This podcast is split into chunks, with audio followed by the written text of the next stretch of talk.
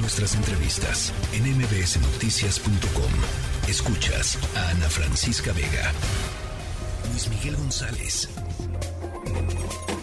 Economía.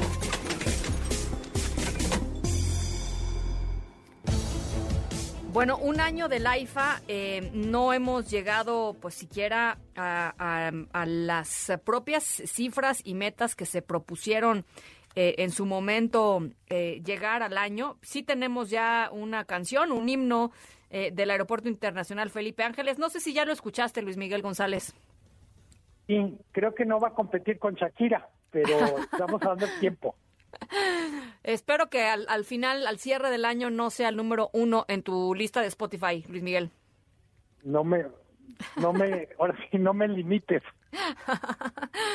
A ver, bueno, entrémosle al tema del aeropuerto Felipe Ángeles con la seriedad que esto requiere.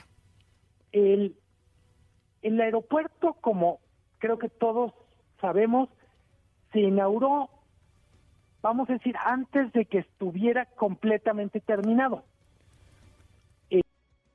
por supuesto que son las pistas, es la torre de control, es el espacio que usan los turistas, pero también son las rutas que lo conectan por vía terrestre, eh, todos los accesos. Y lo cierto es que el, aeropuerto Felipe Ángeles, un año después, no está completamente terminado. En buena medida, esta dificultad para acceder al aeropuerto explica parte de el incumplimiento de las metas. Para ponerlo en perspectiva, tiene un millón de viajeros en un año, cuando la meta era dos millones cuatrocientos mil.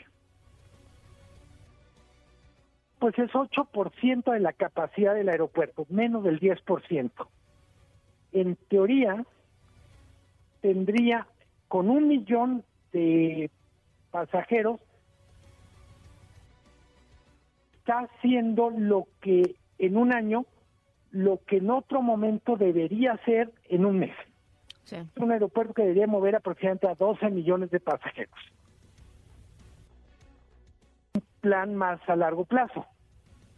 El otro tema por el que le cuesta o le ha costado trabajo al Felipe Ángeles tiene que ver con la famosa degradación o pérdida de calificación de la de la seguridad aérea en México por parte de la autoridad de Estados Unidos. Alguien dirá, bueno, ¿y por qué eso en particular? Pues porque muchas rutas nuevas desde México hacia Estados Unidos o desde Estados Unidos hacia México no pueden llegar a la IFA mientras no pasemos este, vamos a decir, este mal trago que ya lleva dos años.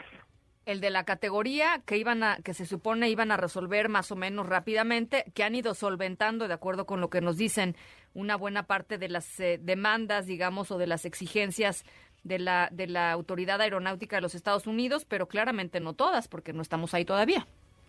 Llevamos dos años, prácticamente dos años con eso, y el mejor escenario es que para la temporada de otoño de este 2023 esté listo.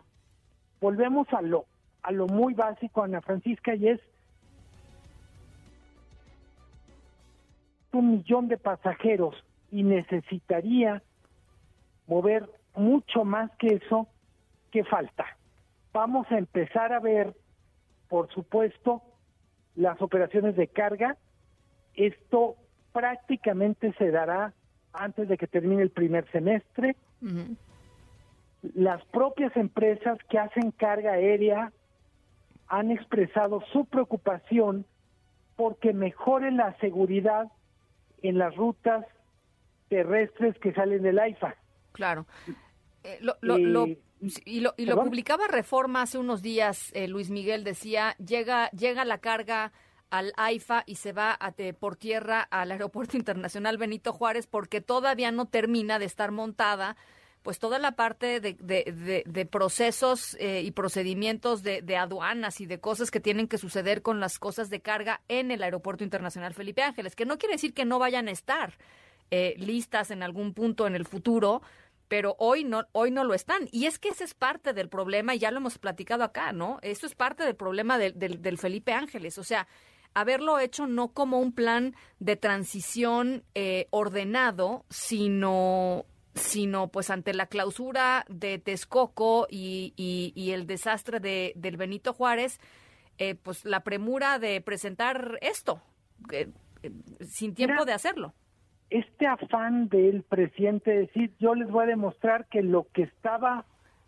previsto en Texcoco para hacerse en varios años, lo podemos hacer aquí en un solo año. Pues ya nos probó que no. Superior de la federación en sus observaciones, más allá de los pesos que señala, es muy claro en el diagnóstico cuando dice la falta de un plan una especie de plan eh, sobre el cual se organicen los trabajos. Que estamos viendo que por una parte hay un equipo trabajando cómo conectar las conexiones terrestres, hay otra parte del equipo tratando de resolver el, la puesta a punto para la terminal de carga para que pueda hacer los despachos. Hay que recordar que es un tema de aduanas, que es un que es un tema de recintos fiscales. Un aeropuerto, lo hemos comentado, es una pequeña ciudad que tiene características de parque industrial, que tiene características de nodo de logística, pero que también es un espacio que funcionando bien, pues recibe miles de personas en un día que tienen que llegar fácil y salir fácil. Pues yo diría, no es un mal número el millón, considerando cómo estaba en el primer trimestre, pero es pésimo si de lo que se trata es de volverlo un aeropuerto de referencia. Lo hemos también comentado en este espacio, Ana Francisca. Sí. Eh, en teoría lo que vamos a tener en el Valle de México es un sistema de aeropuertos con Toluca, Felipe Ángeles y Benito Juárez el gran problema es que para que funcione efectivamente como un sistema, se tiene que pensar de manera coordinada, de manera conjunta, y lo que tenemos aquí es que no hay ni colaboración ni competencia entre los aeropuertos. Así es. O sea, lo que nos presentaron aquella vez del sistema aeroportuario del Valle de México, pues no, hoy no existe. Este, simple y sencillamente no existe. Está, está totalmente, está desarticulado. Es, es, en fin. Y lo que sí, y volvemos al principio de este comentario, pues lo que sí tenemos es un himno. Ya tenemos himno. Este, eso nos tranquiliza. Yo siento que hay identidad, este, eh, Luis Miguel. Te mando un abrazo. Un abrazo muy fuerte, Ana Francisca. A las 5 de la tarde con 53 minutos, lo que uno tiene que escuchar, el himno del Aeropuerto Internacional Felipe Ángeles. Yo no sé de qué década, de qué décadas, a qué década suena. 1970, eh, 1960. Eh, ¿En, qué país del mundo se hace un, himno eh, para conmemorar el primer año de un aeropuerto? No lo sé, no lo sé. Pasa en México. Estoy segura de que doña Jovita Manrique el próximo viernes algo, algo hará con el himno del AIFA. Eh, ya lo estaremos platicando. La tercera de MBS Noticias.